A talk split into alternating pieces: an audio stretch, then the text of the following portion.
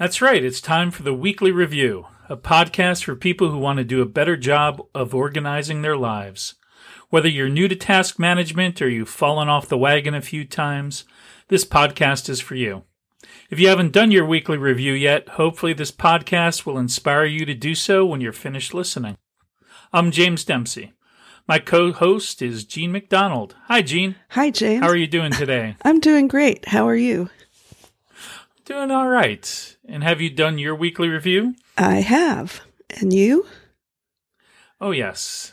it's I, I I look forward to it. That's good. Well, it does help to have a podcast called The Weekly Review to motivate one. It it does.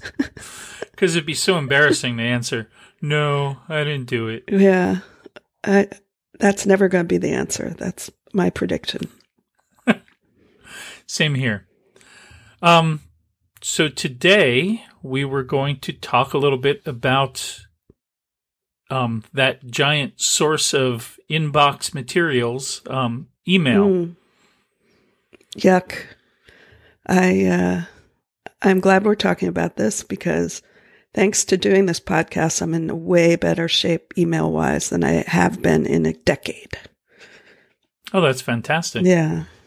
I mean, I used to be an inbox zero person. For about five minutes there, I had that moment of, yes, I have cleared everything off. I have processed my email. I have attached it to next actions, et cetera, et cetera. But the email wave is just overwhelming and it doesn't get any lighter. Um, so at some point, you know, I probably got like 100 or 200 emails behind. And then I just kind of threw my hands up and said, I guess, you know, I'm living out of my inbox now and everything is stored there because I just can't face Mhm. clearing out that number of emails. For me, I've never been an inbox zero person. Um, for many years, I would just let things sit in my inbox and then search for what I needed and kind of just screen things that as they came in. And if something looked like just marketing junk email, I just wouldn't open it. Mm-hmm. Um, and honestly, that worked pretty well for many years Mhm. for me. Like it didn't seem problematic, but in the last year or so, I don't know if there's just more marketing emails or useless emails coming in. That might be part of it, that it's even harder to find what's important in there. Um, but I've started missing important emails Mhm. like with much greater frequency than I used to. Mhm. And so that kind of got me thinking that I need to find another approach. Um, I really, I only have two email accounts, really one, uh, for my business and one personal. But between the two, my inbox was at like 116,000 messages. Wow. And then of those, like over 44,000 were unread. Oh, man. So that's, that's a lot of email. Yeah, I mean, I I totally get what you're talking about. Uh, this this way to deal with email without going um, into anything inbox zero oriented, but just to say, okay, I'm just going to answer the important ones when I see them, and it will be okay. But like you, I had the problem. I was missing important emails, and one of the things I learned, and I wish I could remember who made this analogy, but it really works. I don't even think they were using it as an analogy. They, it must have been some kind of um, food slash diet um, book I was reading, but they talked about the importance of your refrigerator being cleared out of old food because if you don't clear out the old stuff, when you put new stuff in it, the new stuff just gets old looking by association. You know, you, you get less excited about something that's new. It doesn't feel as fresh if it's sitting in the same refrigerator as something that's, say, a week old that probably should be either eaten or tossed out. And I so gotcha. I know that works with my refrigerator. I know that when I have too many things that I've either neglected to cook, freeze, or toss, then nothing looks good in the refrigerator.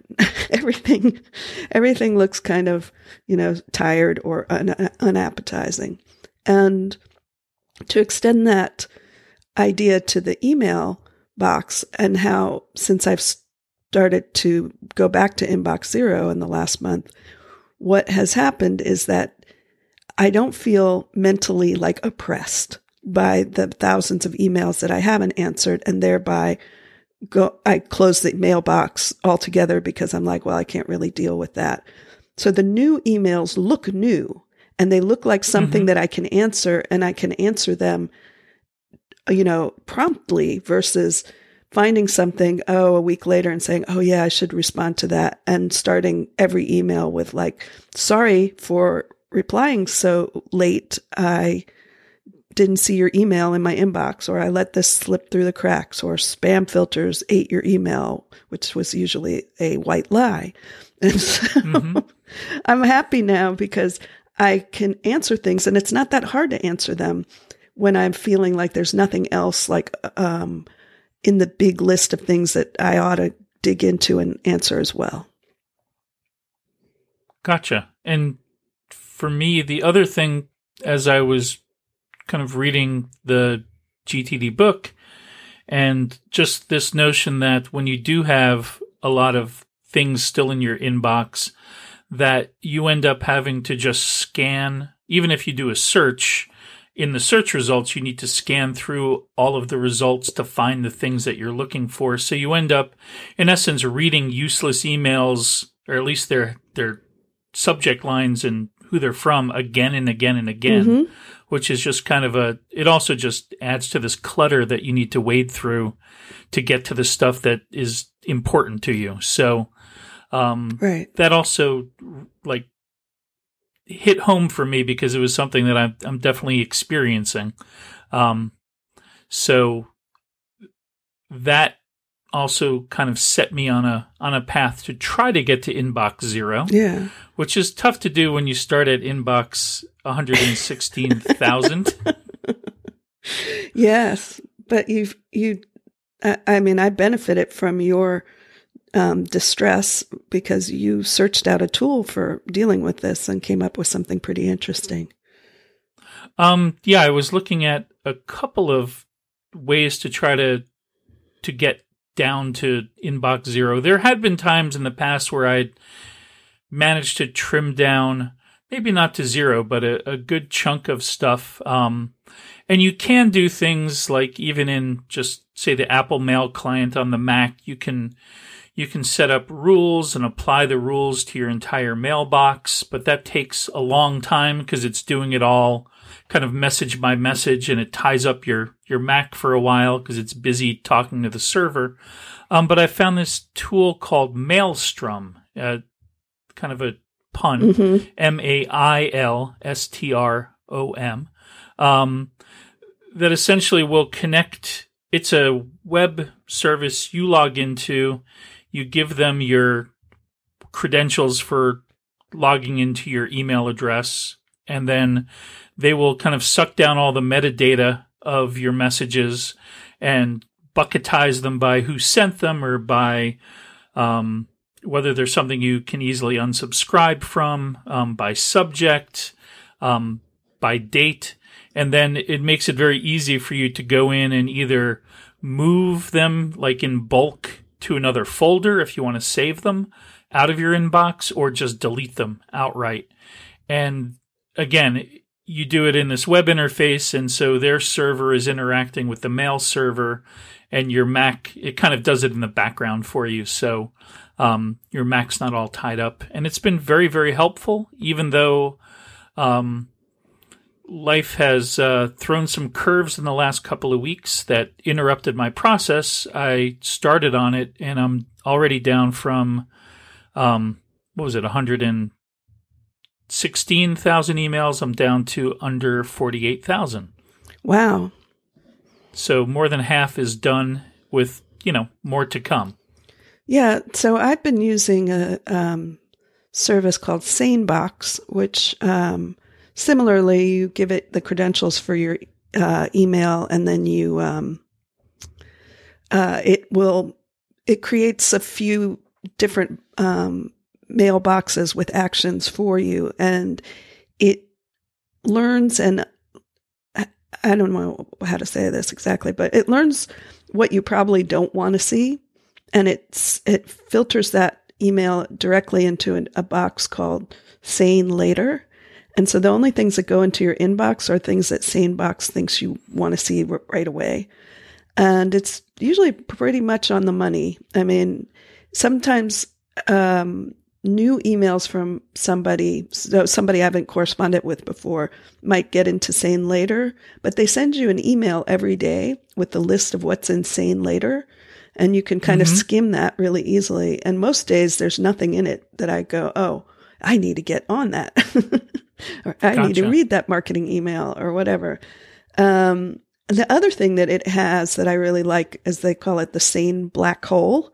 So for mm-hmm. things that you can not unsubscribe from because they just, for whatever reason, they're they don't have an unsubscribe link or they don't um, the unsubscribe link doesn't work or you know people who manually send you email that you never want so thinking about people like recruiters and uh, salespeople that hand send you email so it doesn't get flagged as marketing email but it's still you know if you've already said once like i'm really not interested or you you don't need to do that you know you don't owe people like that an answer i understand right. that um, you, you move them to sane black hole and then you never see an email from them. They don't even show up on the sane later list. And that's been gotcha. really, um, that's very satisfying for one thing, because you get to take control of your email again and somebody else doesn't get to put their agenda right in front of your, you know, eyes and mm-hmm. expect you to do something with it. Um, and- so, uh, I've been enjoying SaneBox. It's helped a lot, but it still didn't help with um, everything because I um, for SaneBox you pay by the email box, and so I only had two business emails uh, that I was having it take care of, and not my Gmail account where a lot of junk comes into.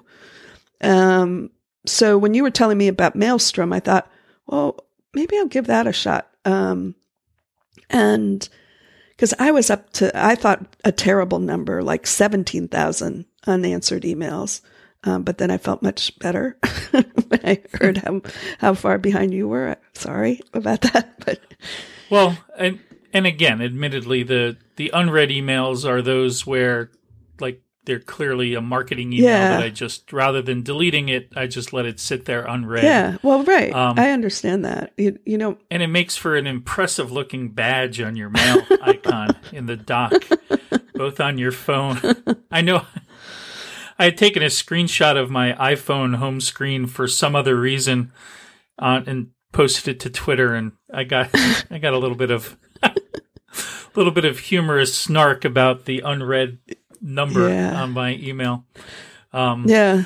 Well, the other thing about because I also did look at SaneBox um, before I started to kind of attack my giant inbox. Mm-hmm. Um, one limitation of SaneBox is they will only process the first five thousand, the most recent five thousand oh, right, messages right. in your inbox, and the rest they just put in an archive. Mm-hmm. Whereas I really did want to go through and separate out all of the the kind of the wheat from the chaff, going all the way back. Mm-hmm. Um, I probably I may not need to have done that, but I kind of want to. Mm-hmm. Um, and uh, so that's something where um, Mailstrom they have different levels you can pay either yearly or monthly. Um, and they will handle up, they will process, I think they go up to unlimited emails, but, uh, the number that I had, I think I had to get their second tier, which mm-hmm. was nine ninety five a month to handle over a hundred thousand. Um, but now that I'm down under a hundred thousand, I can switch to their six ninety five a month plan. I don't know if I'm going to stay. Like, I, I may just use Mailstrom to get to inbox 0 mm-hmm. and then not use it. Mm-hmm. I haven't decided yet. Um, but it looks like, like, definitely for getting from a giant number of email down to inbox zero. Yeah. Um, Mailstrom has been incredibly handy. Yes, I highly recommend it as well because that got me down from 17,000 to zero, um, which was so freeing. Um, that, uh, moment when, um, when I got to zero, I was like, now what do I do? It was almost like getting to the end of time or something. It's like there's nothing to do. It doesn't take long until people start sending you more emails though, and so it's not like a permanent state. That's true. Um, I I think um, I'm going to stick with Mailstrom like a couple more months just to see if I prefer. They have some tools that SaneBox doesn't have, and vice versa. So it's hard to. Uh, it's not hard to decide because I do like the way a SaneBox has already learned what I don't want to see and doesn't show it to me. Whereas Mailstrom will show me everything. You know, it doesn't do that kind of filing. Uh, It will. It has something equivalent to the to the black hole. You know, where you block, and it also has. You know, what I really like about it um, is how it will filter the messages, like you said, by sender or by time, which was really useful for me at the end of the process of sorting out all my emails. I uh, sorting them by sender wasn't really helping me because I had like one email from like 500 people, right? and so I, I would have to either look at each one and um, decide whether to archive it or trash it or whatever. So I started sorting by time and how old they were. And if they were like more than, I don't know, two years old, I deleted them. If they were within the last, you know, year, if there was, if you, you can just keep cutting into the, the stack of emails by different filters such that you can say, oh, there's also, you know, you can do it by subject or by, um, they even have an unsubscribe tab. So it will show you all the things that have unsubscribe um, links in them. And it will actually take you to the link and unsubscribe you. So that's pretty handy too. So I'm, I'm basically uh, enjoying the, the tools in Mailstrom, um, which are more active to use versus SaneBox kind of sort of works in the background for me and I don't have to do anything for the most part.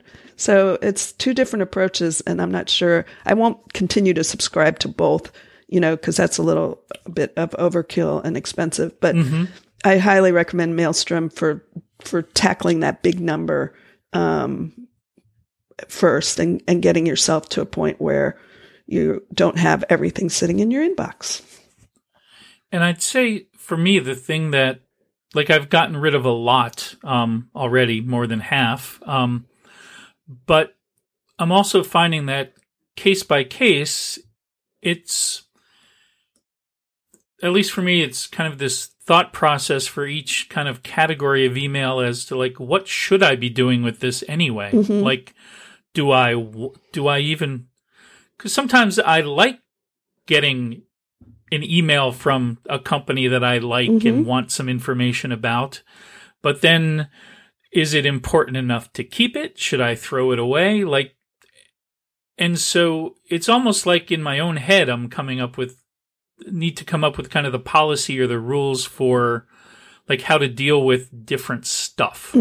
Um, and I think I've already handled the big cases and now like one thing I've noticed with email is that something that would like I'm signed up for like on eBay to be notified when certain keywords pop up and uh, for stuff.